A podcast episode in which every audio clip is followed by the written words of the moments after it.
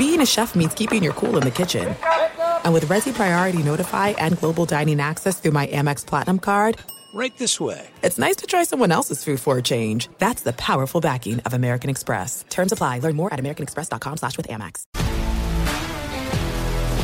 If you love sports and true crime, then there's a new podcast from executive producer Dan Patrick and hosted by me, Jay Harris, that you won't want to miss.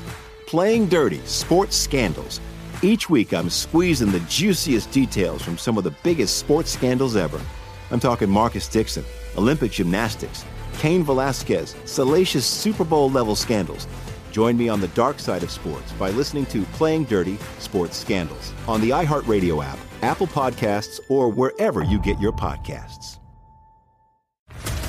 What's up, everybody? This is Stephen A. Smith, host of the Stephen A. Smith Show podcast. Tune in every Monday, Wednesday, and Friday at the very least as I bring you all new episodes that feature the biggest headlines in the world of sports, pop culture, business, and I answer your phone calls and respond to your tweets. You'll hear my unfiltered opinions and straight shooter interviews with top celebrities and game changers. All that and more. So listen to the Stephen A. Smith Show podcast on the iHeartRadio app, Apple Podcast, or wherever you get your podcast. Welcome to This League Uncut. In the world of 24 hour NBA news, this news you lose. Chris Haynes, it's go time. Marc Stein, it's showtime.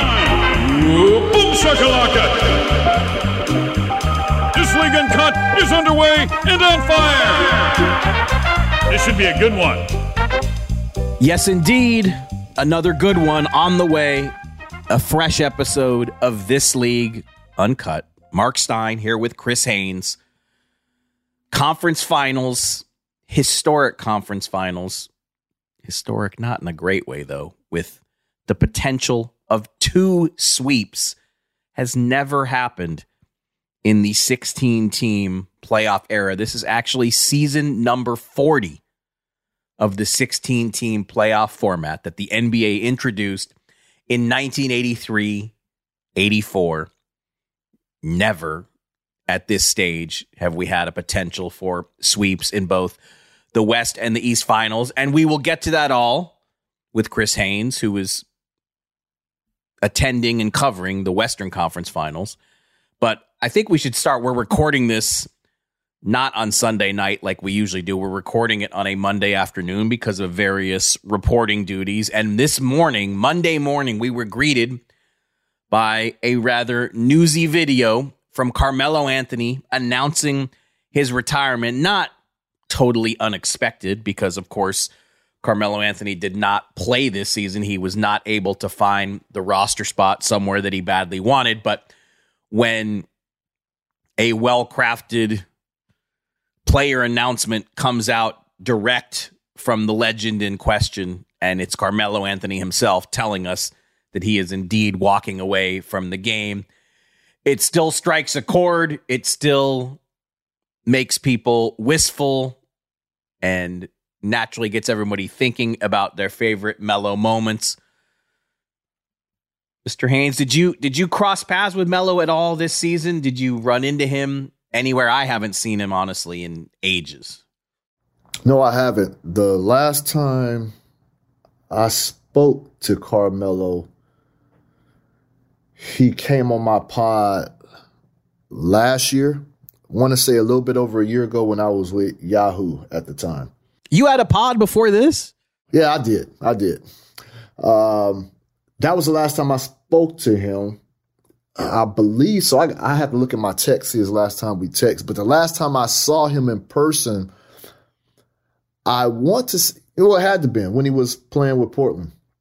No, no, playing with the Lakers. I'm tripping playing with the Lakers. Yeah, that was the last time we we I saw him in person. So always, always a stand up dude, man. The dude still could play. He still could hoop. You know, it's always unfortunate when guys retire not because their skill set isn't isn't good enough to be on the roster, but just because teams are going in a different direction. Veterans aren't valued as much on teams like they used to be. I believe, you know, Carmelo would have played any role, any role asked. I think we're just in an era again where veterans aren't valued like they used to. Because if they if they were, a team like the Houston Rockets would have picked up a, a key veteran that could kind of keep things in line, teach the youngsters how to be NBA professionals. Like, you know, something what like what you Udonis Haslem was doing in Miami, what DeAndre Jordan is doing in Denver. So there there's still some teams who who value that role, but not like we used to. No, that is one of the most important jobs in the NBA, and it's really hard for teams to find that guy. You're Udonis Haslem, you're Andre Iguodala. They're critical, and every team wants one.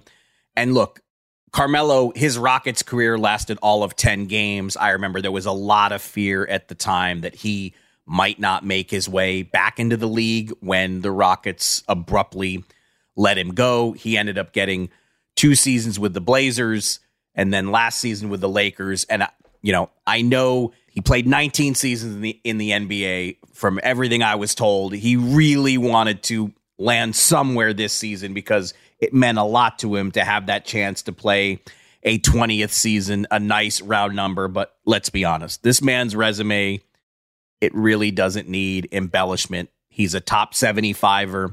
He's the number nine all time scorer in league history with more than 28,000 points.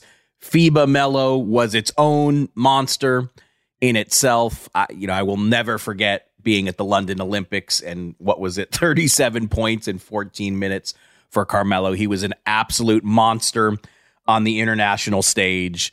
And, you know, honestly, from that draft class, the, you know, the famed 2003 draft class, my favorite guy to cover. I always just found him to be the most transparent and, uh, you know, just loved talking to him. Didn't see him tons. I, frankly, for me, I covered him much more in international settings than I did in NBA settings because um, I guess I just wasn't in this, you know, what you know, so long with the Knicks and you know Denver. We've talked about, you know, I I have I I didn't spend tons of time in either of those places. I do remember having a great sit down with Melo when he first joined the Thunder. He was in Oklahoma City for a year, and that was a little bit closer to my neighborhood, so I was able to to see Melo more that season. But uh, on the Team USA stage, I mean, you know, FIBA Melo is le- is a legend, and do not worry, he will be a first ballot automatic Hall of Famer when he's eligible four years from now. Yeah, that's not even up for debate. That's not even up for debate. Yeah, he didn't. He didn't get that elusive championship that superstars crave. Players in general, but superstars, it means so much more to their legacy to obtain that.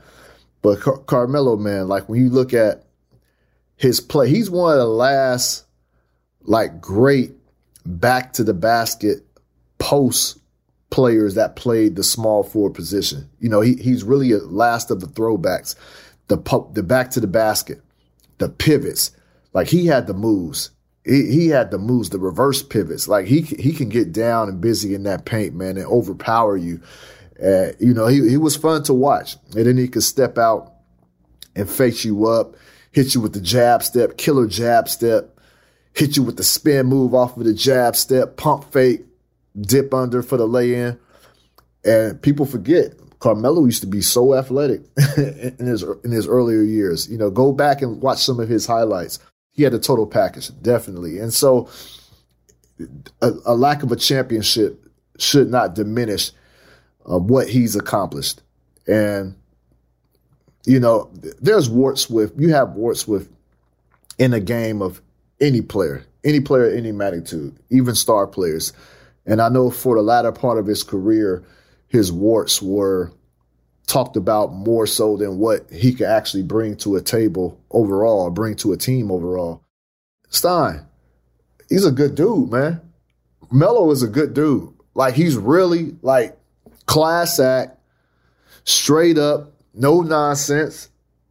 He's a guy that if he didn't like something you wrote or something you said, he'll hit you up. He'll hit you up and let you know how he feels about that. I, have had that experience with him a few times, and you respect it, and you respect it because he, he's never came he's never came out of pocket to me. And Stein, that means you know he's never he's never been disrespectful, never came at a place of of disrespect. it was just straight up. And um, he's just a cool brother, man. I got I got but love for Carmelo, man. You know, you look at the last who, who Stein. Can you name the members of the Banana Boat crew? Give give me all the members, Stein. Isn't it LeBron, D Wade, Chris Paul, and Melo? Am I leaving somebody out? Do we throw Gabby Union in there? well, she's probably she's probably the uh, captain of the of that of that ship, that banana ship. So Carmelo's gone now. Who's next? Car- well, Dwyane Wade was first. Carmelo now. Who's next? We have Chris Paul and LeBron James left. And I want to make sure I get my facts straight because so I will allow you to talk. But I believe those four members, they are considered the four members of the Banana Boat crew, but I think only three were were on that boat. Yeah, I honestly don't remember exactly who who was who was on the banana boat. Did you wish you were on that banana boat? No. Okay, no. just asking. No. All right. I love I love the water, but I'm. Uh... I, I see. I see the picture. The picture. So, quiz. I was accurate. One of those guys, those four you named, one of them was not on the banana boat. You got one guess. That's all I'm giving you. Which player was not officially on that boat? Wasn't it LeBron? Mm, no, no, no. Carmelo was not on that boat. It was Gabrielle Union in the front, Dwyane Wade behind her. Of course, Dwyane Wade had to be behind Gabrielle. It would it would not be appropriate if anybody else was. You have Chris Paul behind Dwyane Wade. Then it was LeBron. See, my memory sucks. Yeah, there you go. Iconic visual. And I gave you one guess. It's okay. So it's crazy. Carmelo wasn't in the picture, but he's synonymous with that group. For sure. That's that's his group. He he's part of Banana Group, uh, Banana Boat Crew for sure. Yeah, like I said, the romantic being the basketball romantic that I am, I was rooting for him. I was hoping somebody would sign him this season just so he could say that, you know, he did get that 20th season in. But I'm with you. Like, I, you know, I always found him to be, for me, the easiest to connect with and cover out of all those guys. You know, with Mr. Wade, you know, I live in Dallas, so obviously there, you know, I think I, I think I in, inherited some of that, uh, that Dirk Wade, Dallas, Miami tension. I didn't see Melo as as often as I would have liked, but every time I I caught up with him, uh, great talker and a willing talker, which is what we want most in our jobs. And uh, incredible, incredible career, a beloved, a beloved Knick. I would love though. I would really love to to hear his thoughts about this Denver team because you know before the you know, the Nuggets did make the conference finals once in Melo's time and had a really, really good team, but that's as far as they could go. Would love to hear kind of what he thinks of this Denver run because that series you're that series you're covering, man. I mean, I you know, I wrote it I wrote it in my Monday musings. I'm not waiting for the fourth win in either in either series. The finals matchup is here. It's Heat Nuggets and I give the Celtics zero zero you know zero chance of being that first team in NBA history to come back from 0-3 down. The Lakers, okay, let's give them some sort of mathematical chance, but I I just I don't see it. I, I think we can pretty I think we can pretty much skip ahead to the finals. You're you're giving so why you give the Celtics zero and you give the Lakers a percentage?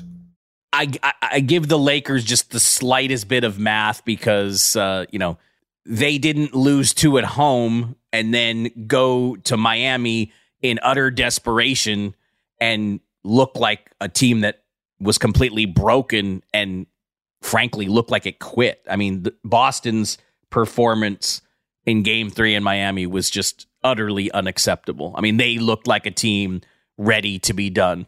I'm not saying, you know, like I said, I'm I'm I'm I'm not really giving the Lakers much of a chance, you know.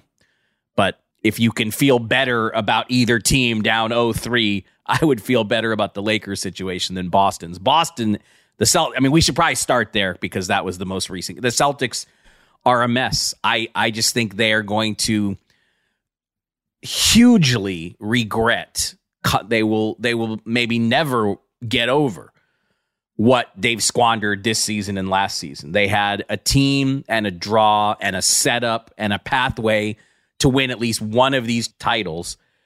And going forward, because of the new collective bargaining agreement and all the restrictions teams are going to face when they get into second apron territory, you go 17.5 million past the luxury line and you know, you can't put contracts together in trades. You can't add cash to trades. You can't go into the buyout market.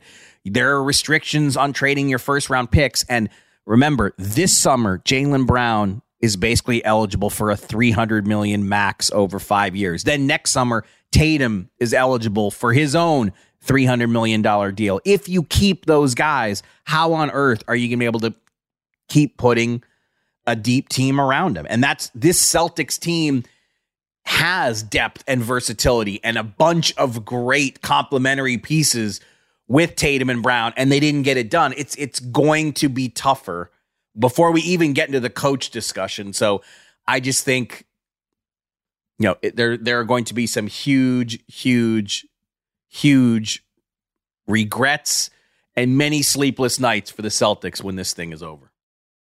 The coach acknowledged, or the way it came off, with the way he responded, he acknowledged that he lost the team. I don't know that he admitted to that exactly. I agree. You know, yeah, cause I see it the way things are, you know, how it's being interpreted. Our pal, you know, our guy Gary Washburn of the Boston Globe, he asked the question and yeah. he asked about losing the team, but then went on with a bunch of other parts of his question. Yeah. And the way Mazzulla responded, I don't think he was directly saying, Yes, I've lost the team. But of course, that was the way it was taken. Yeah, exactly. So I don't, I don't think he's admitting to that. But I can't point to details as of right now because I haven't thoroughly investigated. But it sounds like there's a lot going on. Gary Washburn, who's been with that Celtics team for years, he said there's, I believe, he tweeted, there are serious issues internally over there. Once the season ends this catastrophic, we start to learn a little bit more you know, some of those stories start to leak out. And I wouldn't be surprised they leak out the night uh, they're eliminated.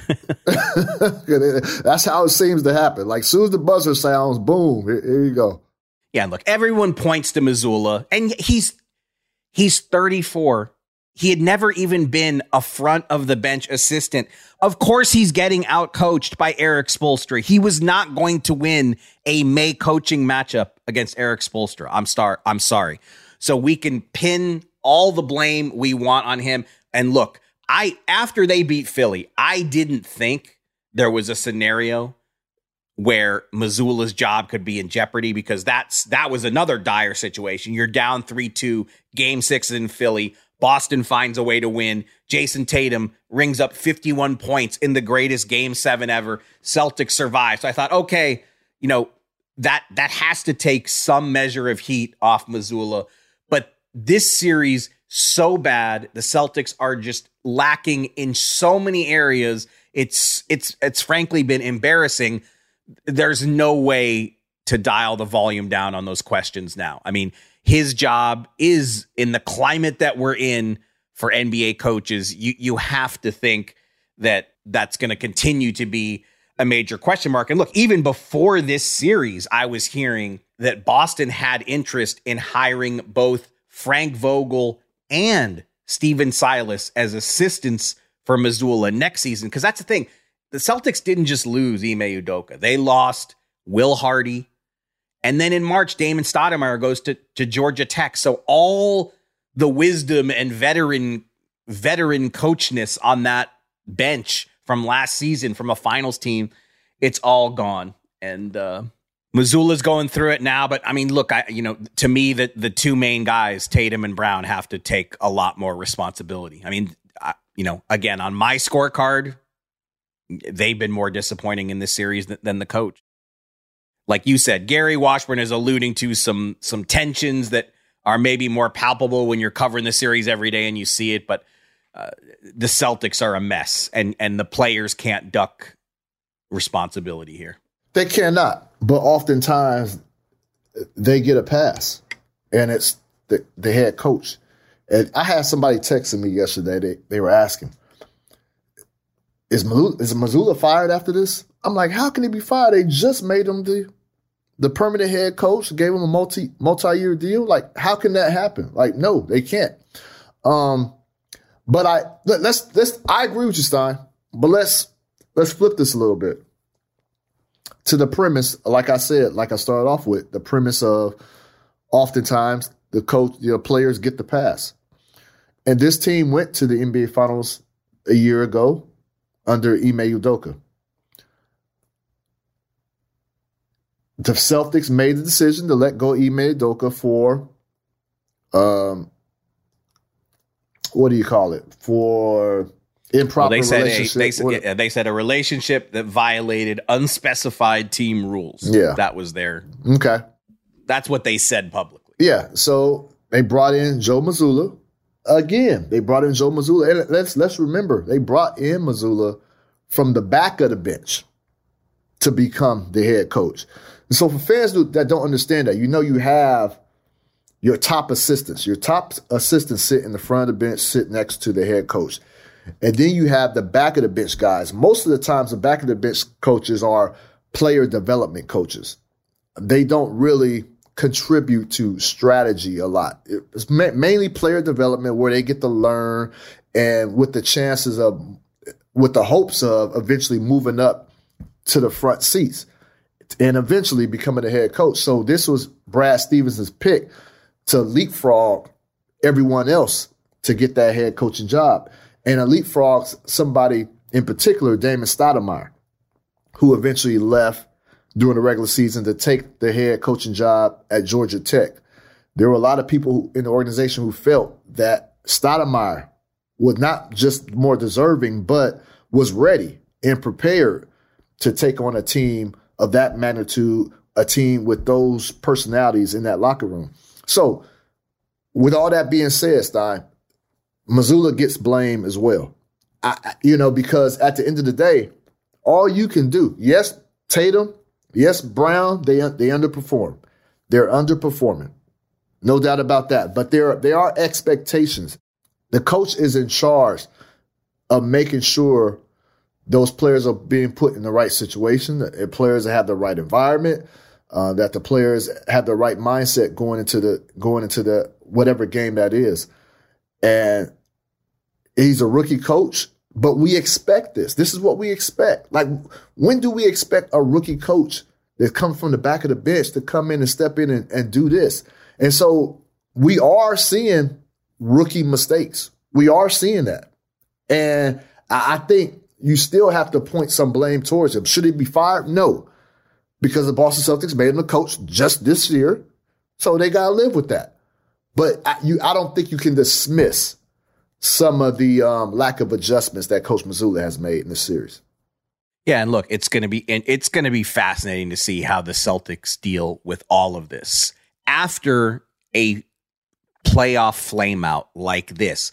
Would it be it? First of all, I don't think they can get both Vogel and Silas on the bench. To this point, based on everything I've heard, you know, Frank Vogel has been focused on his next head coaching opportunity. And if that doesn't materialize, and if he reaches the point of considering assistant jobs, my sense is that Dallas is the favorite to get him because Frank Vogel and Jason Kidd have such a close relationship from the two years that Jason Kidd spent as Vogel's assistant on the Laker bench, and obviously they won a championship in the bubble. So I don't even know that the Celtics can get both Frank Vogel and Silas. But again, this is such a spectacular unraveling. I don't know that even bringing two recent head coaches onto next season's bench can kind of fix things or or make things better. We're just gonna we're gonna have to see just how how quickly the Celtics can get past whatever's going on in there. And like you said, I think we're just to hear more and more about it. And again, roster wise, Tatum and Brown have been together for six years. At various points in those six years, there there have been calls: break these guys up, trade Jaylen Brown, and it's like, no, you don't break up two elite two way wings in their mid 20s. This is a league where the two way wing has never been more important. And Boston has two of these guys who are tremendous and should be just a great tandem to use as a team building platform. But now, after all these near misses, all these playoff disappointments as a franchise, it's five conference finals in seven seasons, four conference finals in the six seasons that those two have been together.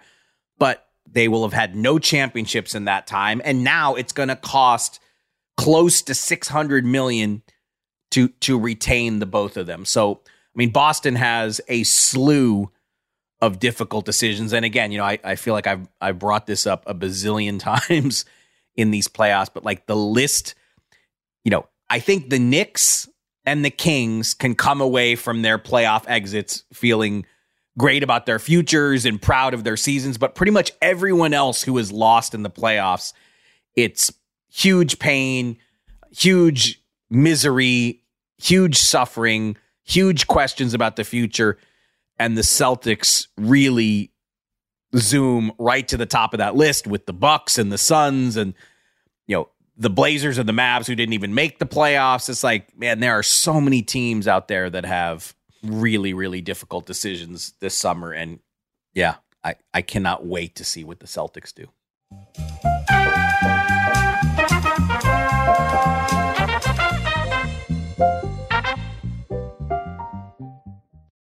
There are some things that are too good to keep a secret. Like how your Amex Platinum card helps you have the perfect trip. I'd like to check into the Centurion Lounge. Or how it seems like you always get those hard to snag tables.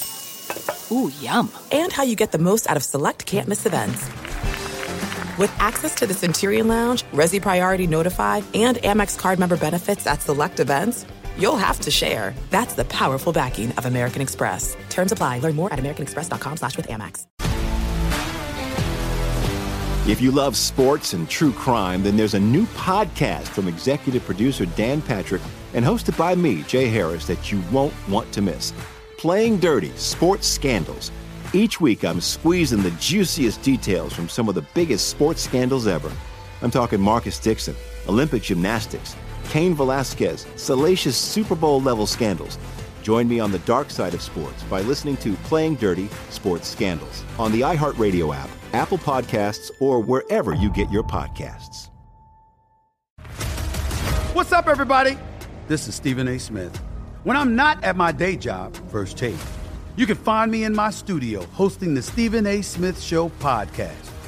Tune in every Monday, Wednesday, and Friday, at the very least, as I bring you all new episodes that feature the biggest headlines in the world of sports, pop culture, business, and politics. You'll hear my unfiltered opinions on those nauseating Cowboy fans, the chaos in Washington, D.C., and trending topics on social media, as well as my straight shooter interviews with top celebrities and game changers. And I occasionally give out love advice. Yes, it's true. If you want to know my true feelings about something, I'll give it to you straight. So listen to the Stephen A. Smith Show podcast on the iHeartRadio app, Apple Podcasts, or wherever you get your podcast.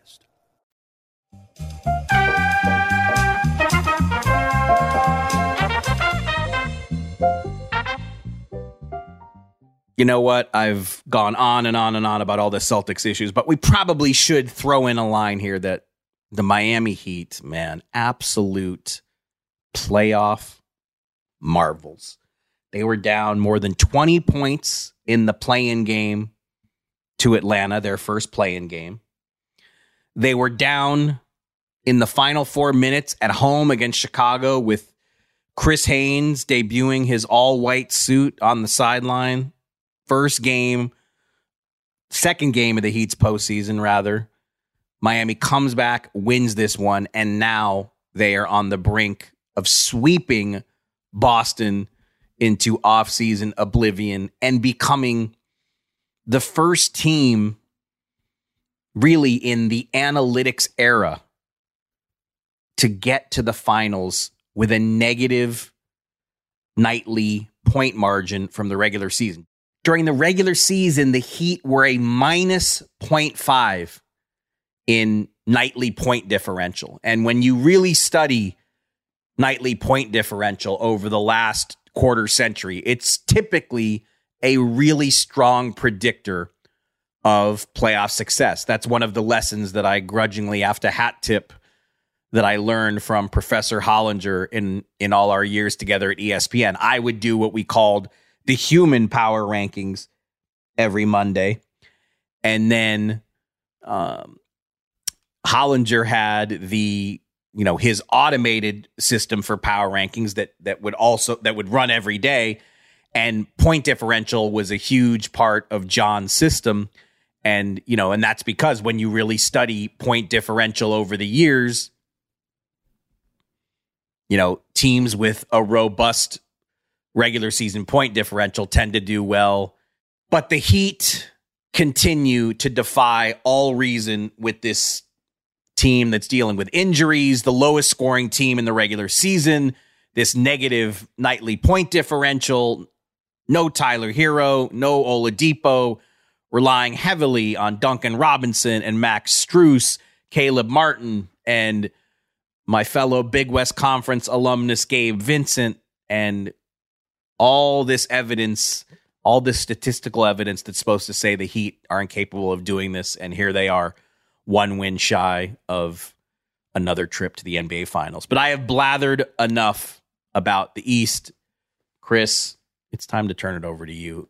Update us on the West, the series that you're at. What I mean, how would you kind of describe the mood of the Lakers? I mean, the Lakers KO'd the defending champs. I'm sure they thought this was their time. Now, basically, later tonight after this podcast drops, Lakers facing elimination have to win game four at home just to keep the series going. Definitely frustration in that locker room. Definitely. I walked into that locker room after game three, check out the scene, check out the mood, the vibe. I mean, it was it was as you would expect. I will say this. Sometimes you go into a locker room where a team is facing elimination and you would expect it to be quiet. You would you would expect guys to just be in a you know just in a frustrated disposition. But sometimes it's not. On occasion, there are teams that, you know, they still feel upbeat because they they're still alive. And you just you don't get the sense when you walk in the locker room, you don't get the sense that they're done, or that you don't get the sense that they feel like they're out of it. I got that sense after game three that they're out. I, I got the sense that, you know, there, there's some things I could probably say later, but I got the sense that. uh Remember them though. yeah, I can't forget this. Yeah, I can't forget this. But uh yeah, it, it doesn't. And, and when I say done, I mean I don't know. Do they win tonight? Again, we're recording this Monday afternoon. Do they win tonight? I don't know, but I don't. They're not coming back in this series. Beat this Denver Nuggets squad four consecutive times. Don't see it happening at all. Just like we don't see that happening in the East. But um, they made it this far. I don't see it. But look, Stein, I don't want to get myself in trouble with Nuggets faithful. We can't spend too much time talking about the Lakers. Mike Malone will Coach Malone will pitch a fit. We have to show some love to the Nuggets. Mike Malone is Michael Malone just keeps saying that stuff because he's convinced his guys that the world hates them. And and there's this discussion now. Have we all been unfair to the Denver Nuggets? All right, so let me ask that question. All we can go on is based off of history in recent history. They've had great regular seasons and they fell short in the postseason. And they really have kept the same roster. Who, who thought Bruce Brown was going to come in and play like this, especially on the offensive end? He's having the best year of his career. Nobody thought he was capable of that. They're playing. He's not. He's not starting, but he's finishing games. Bruce Brown has been a, a, a that was a hell of a pickup. He's going to earn his value um, in the offseason. So they're, they're a deeper team. They're just a, they're a, a great team. It's just that we've seen them dominating the regular season, and then we've seen them fold in the playoffs. So that's all we can ever go go off of. Now, when we're talking about like ratings and you know, we're talking about that magnitude, you know, getting eyeballs on the team, it's just like I enjoy watching them because I love hoops. You know, I play ball, I love ball, I enjoy watching them. But Stein, would you agree that there are probably more casual NBA fans than diehard NBA fans? What what what do you think? I don't know about that, but look, I mean, I think the the ratings numbers of Lakers Warriors in the second round were crazy, and that that probably backs backs that up to some degree. That that that a second round series could get the kind of numbers that Lakers Warriors did, and that's going to be the thing. I mean, this if it is Miami Denver, like we now all expect, the ratings talk is just going to be such an annoying part of this final because it's going to get brought up all the time. There's no way around it. I mean, I've, you know, I've, I think I've mentioned it on here before that I, I remember, still remember conversations with editors at ESPN when the Nuggets acquired Allen Iverson because in that mountain time zone, I don't know, I don't know what it is, but the, the Nuggets have always struggled to get any kind of spotlight or attention out there. So I thought, man, you got Melo and AI. This is finally the Nuggets' time to be a national darling. And they weren't. Even with AI, they didn't.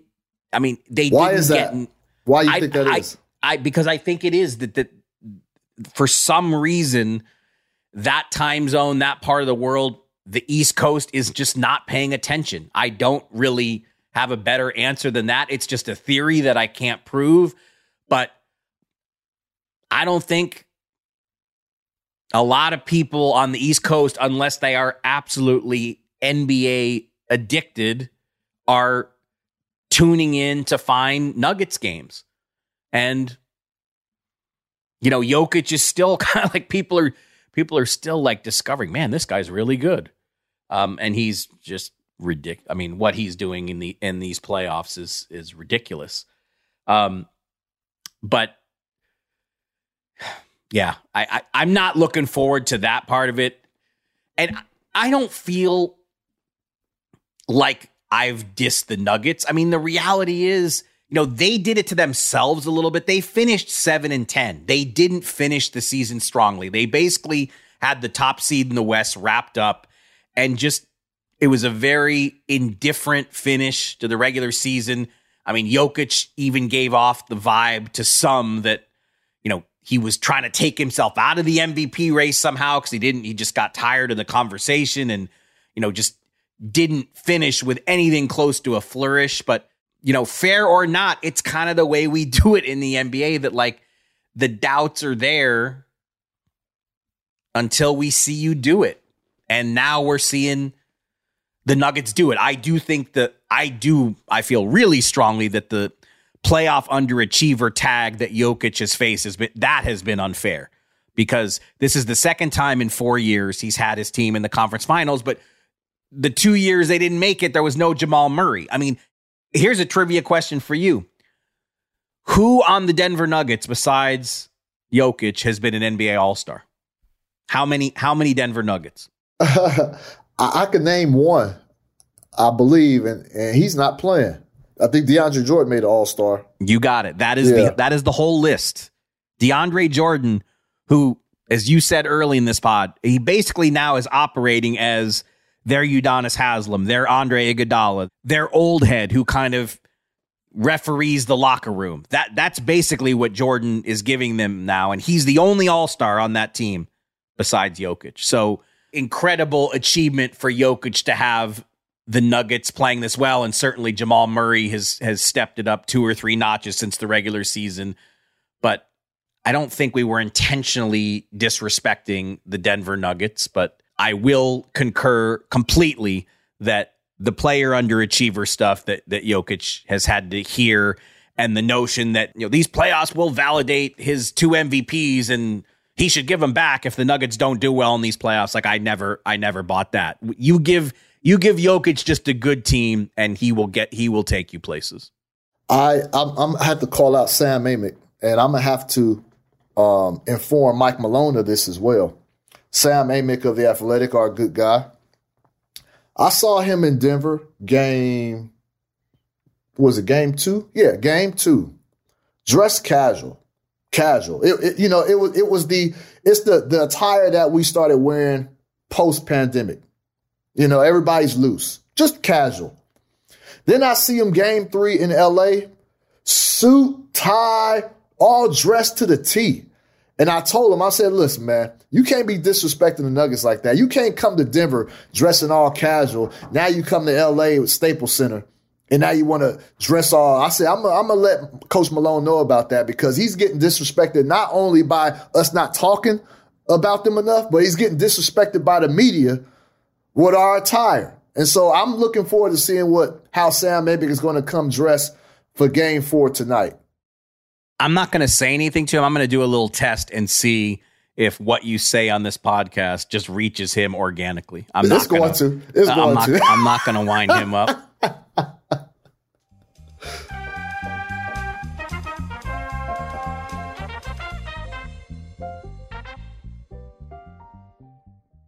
There are some things that are too good to keep a secret. Like how your Amex Platinum card helps you have the perfect trip. I'd like to check into the Centurion Lounge. Or how it seems like you always get those hard to snag tables. Ooh, yum. And how you get the most out of select can't miss events. With access to the Centurion Lounge, Resy Priority Notified, and Amex card member benefits at select events, you'll have to share. That's the powerful backing of American Express. Terms apply. Learn more at americanexpress.com slash with Amex. If you love sports and true crime, then there's a new podcast from executive producer Dan Patrick and hosted by me, Jay Harris, that you won't want to miss. Playing Dirty Sports Scandals. Each week, I'm squeezing the juiciest details from some of the biggest sports scandals ever. I'm talking Marcus Dixon, Olympic gymnastics, Cain Velasquez, salacious Super Bowl level scandals. Join me on the dark side of sports by listening to Playing Dirty Sports Scandals on the iHeartRadio app, Apple Podcasts, or wherever you get your podcasts. What's up, everybody? This is Stephen A. Smith. When I'm not at my day job, First Take, you can find me in my studio hosting the Stephen A. Smith Show podcast. Tune in every Monday, Wednesday, and Friday, at the very least, as I bring you all new episodes that feature the biggest headlines in the world of sports, pop culture, business, and politics. You'll hear my unfiltered opinions on those nauseating Cowboy fans, the chaos in Washington, D.C., and trending topics on social media, as well as my straight shooter interviews with top celebrities and game changers. And I occasionally give out love advice. Yes, it's true. If you want to know my true feelings about something, I'll give it to you straight. So listen to the Stephen A. Smith Show podcast on the iHeartRadio app, Apple Podcasts, or wherever you get your podcast.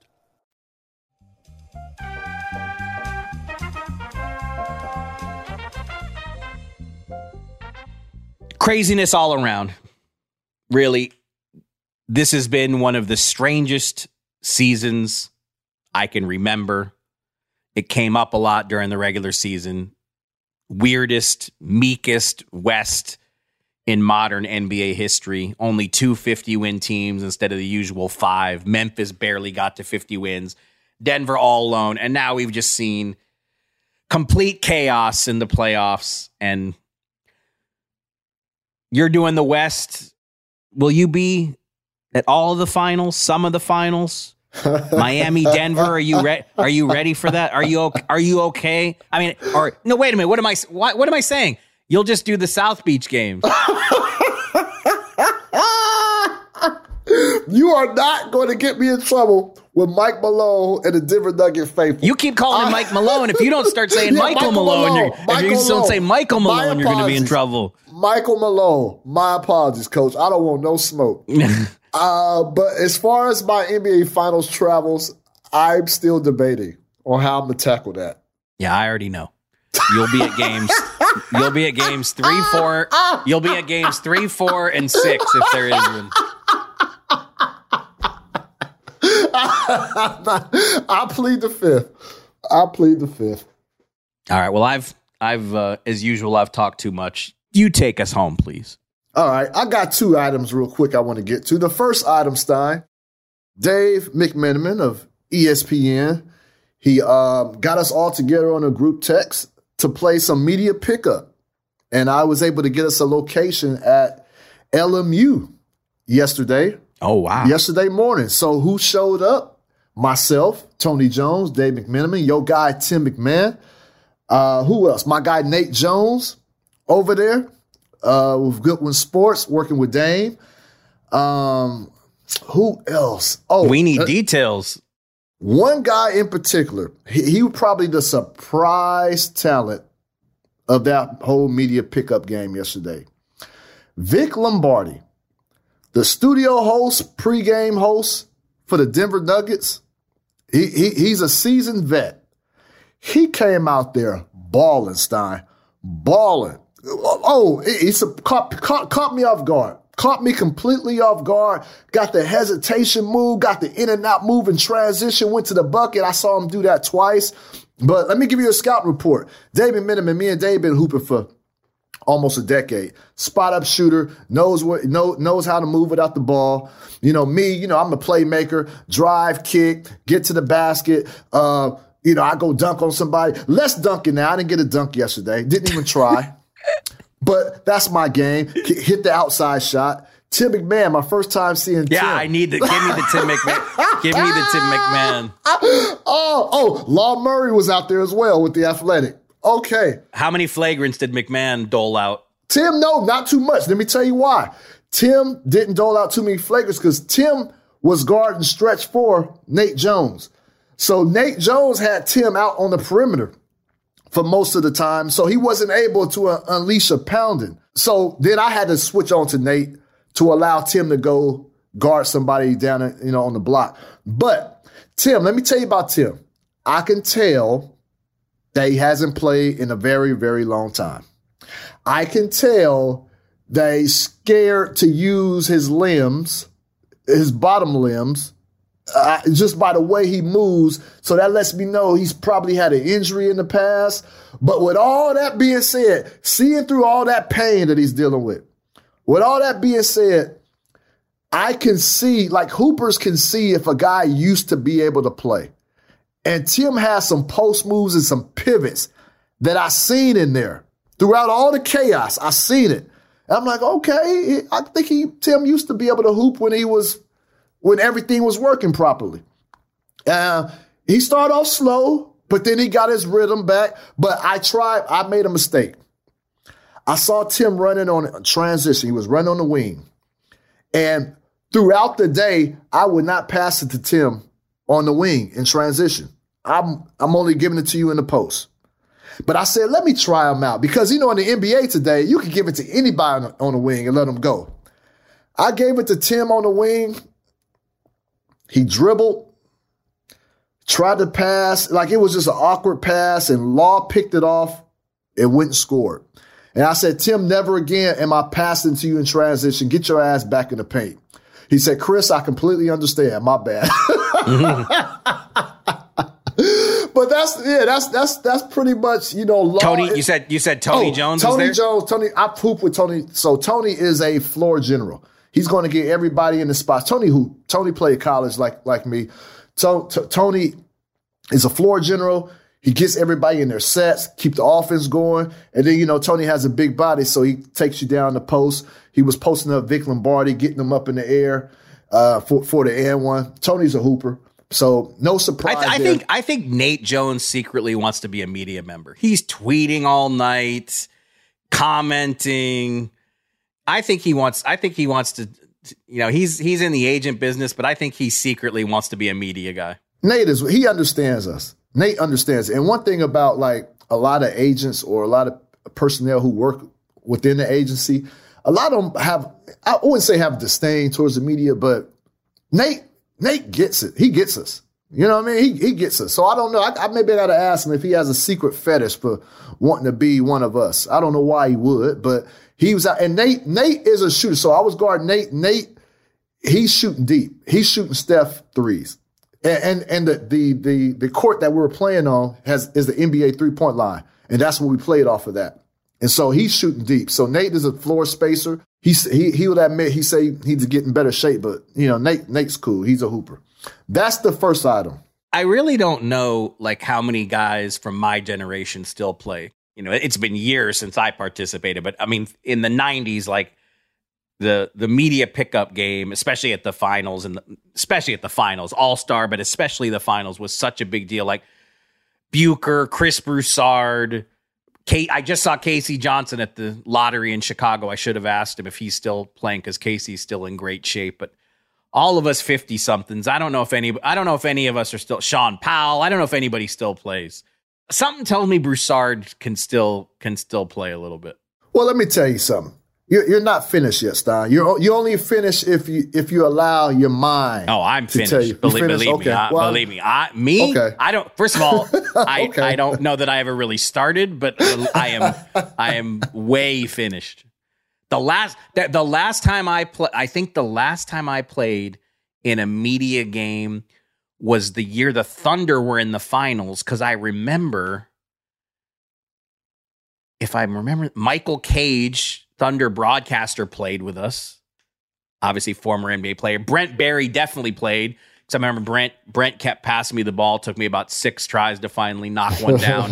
he was hooking me up. So he, that the last time I remember playing, like I said, which is more than a decade ago, there were former NBA players turned media members who were playing, and that was uh that was interesting. But yeah, no, I'm I'm done, man. But I'd love to watch. I'd I'd lo- if I was with if I was at this series, I would have been there watching. Next LMU, time. man, I have fond memories of LMU. The that was the LMU is where the Lakers practiced when I was a Laker beat writer many many many years ago. Wow. Shaq and Kobe, their first year together, LMU was the was the that's where the Lakers practiced. Great, great hospitality. It, was last minute that they uh, arranged to open up the gym for us. So I appreciate them for for doing that. And I wa- also want to call out two individuals. One I've already called out today, Sam Amick calling you out, Vincent Goodwill calling you out. Th- those two did not show. Were scared. They were punks. Whatever you want to call them. They were scared to come out and play with, with the rest of the out of shape media. I don't want to hear about I'm out of shape. I'm out of shape. Who is in shape? Does Spears still play? Nah, Spears don't play anymore. I didn't even I didn't even waste the invitation. Spears didn't play. But he he lets me. He he'll tell me. I'm calling out Sam. I'm calling out Sam and I'm calling out Vincent Goodwill at Yahoo. So, Stein, that's my first item. The second That was good. item, I like that. That was good. second item might be better than that. So, Stein, one of my partners, one of my homies from Fresno, sends me a text. And he was like, bro, guess who came into the barbershop? Remember, you know, Fresno's my hometown. That's my town. I'm the informal mayor of Fresno. I'm like, all right, who came in the barbershop? So he sends me a little video. It's video of Giannis just talking to everybody, just like like talking trash. Giannis Antetokounmpo. So for context, everybody, Giannis's girlfriend, the woman he has kids by, that is my cousin, Mariah. We're all from Fresno, whatever. So Giannis is in Fresno, visiting family. My my um, younger cousin, Mariah's sister, she graduated not too long ago. Mariah's other sister graduated as well. So he's down there attending some graduation and hanging and kicking. So he goes to phase two barbershop. And Stein, phase two barbershop. I, I so anyway, I'm gonna get to the text message. Me and Giannis had a text exchange. So phase two barbershop is a barbershop on the west side of town in Fresno. Like the it's the roughest area in Fresno. That's where I grew up at. Right. So I first of all, I was like, cool. Giannis went over there. I like that. You know, that's cool. Pat Riddlesprigger, which is my my big cousin, that's Mariah's dad, he took Giannis over there. So I text Giannis. I said, I see you're all up in my city. Laugh out loud. And then Giannis sends me a, a video clip of him hanging with some Fresno kids. And he says, Fresno loves me, man. They love me. I said, I see. I said, my partner sent me a video of you in the barbershop. I said, I'll let the streets know that you're good so you can walk safely around town. And he laughed out loud. He said, they're trying to convince me to play for the Warriors or the Lakers. and so uh, I'm talking to, and so I I said, listen, okay, you got to understand. People understand Fresno. We're right in the middle of the Bay Area, in the middle, you know, in the between the Bay Area and LA. So you're either a Warriors fan or you're either a Lakers fan. Not we don't we don't have too many Kings fans in Fresno. So that's only obvious. Like I, that, that I said. So I said that that is expected. I said that's expected. Then he talks about how he's only had a haircut twice. He's only went to a barbershop twice since he's been in America. Only went to a barbershop twice since he's been in America.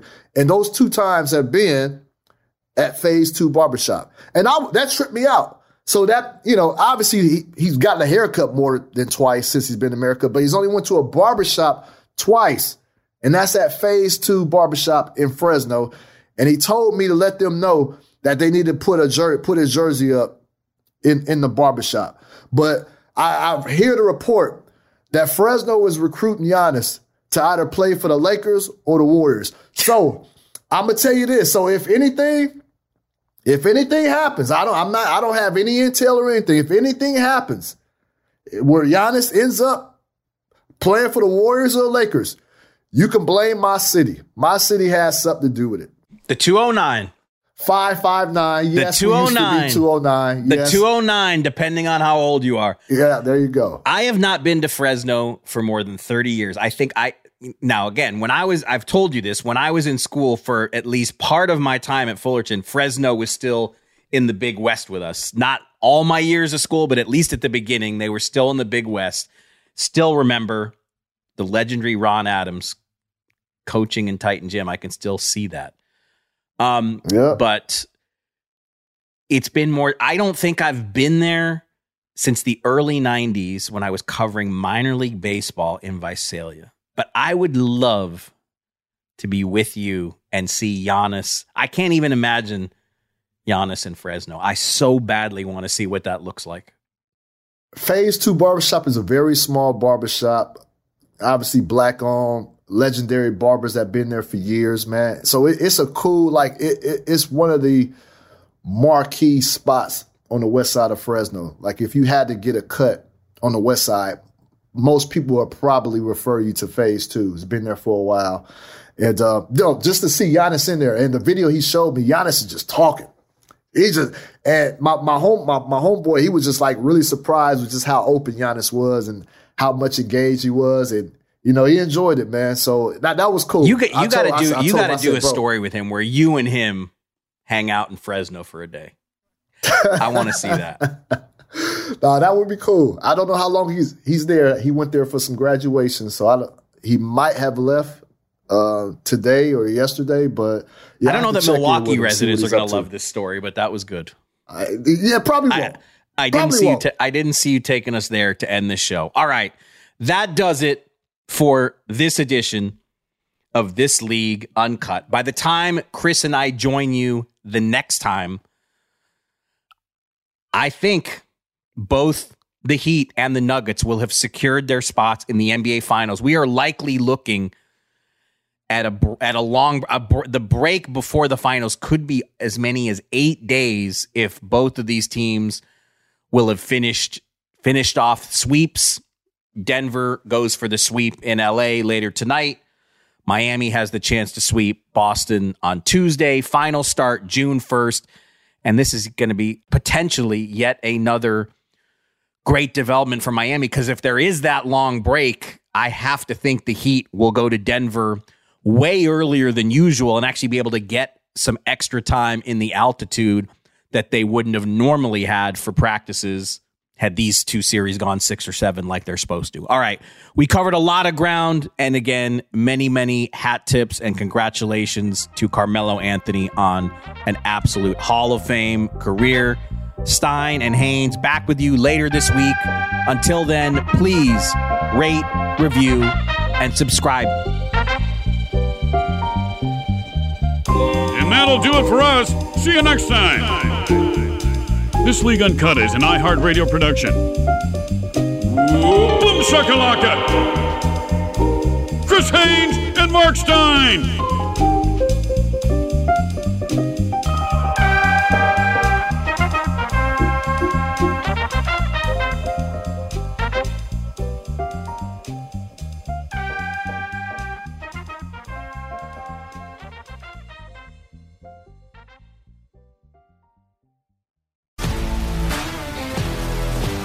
You love sports and true crime, then there's a new podcast from executive producer Dan Patrick and hosted by me, Jay Harris, that you won't want to miss. Playing Dirty Sports Scandals. Each week, I'm squeezing the juiciest details from some of the biggest sports scandals ever.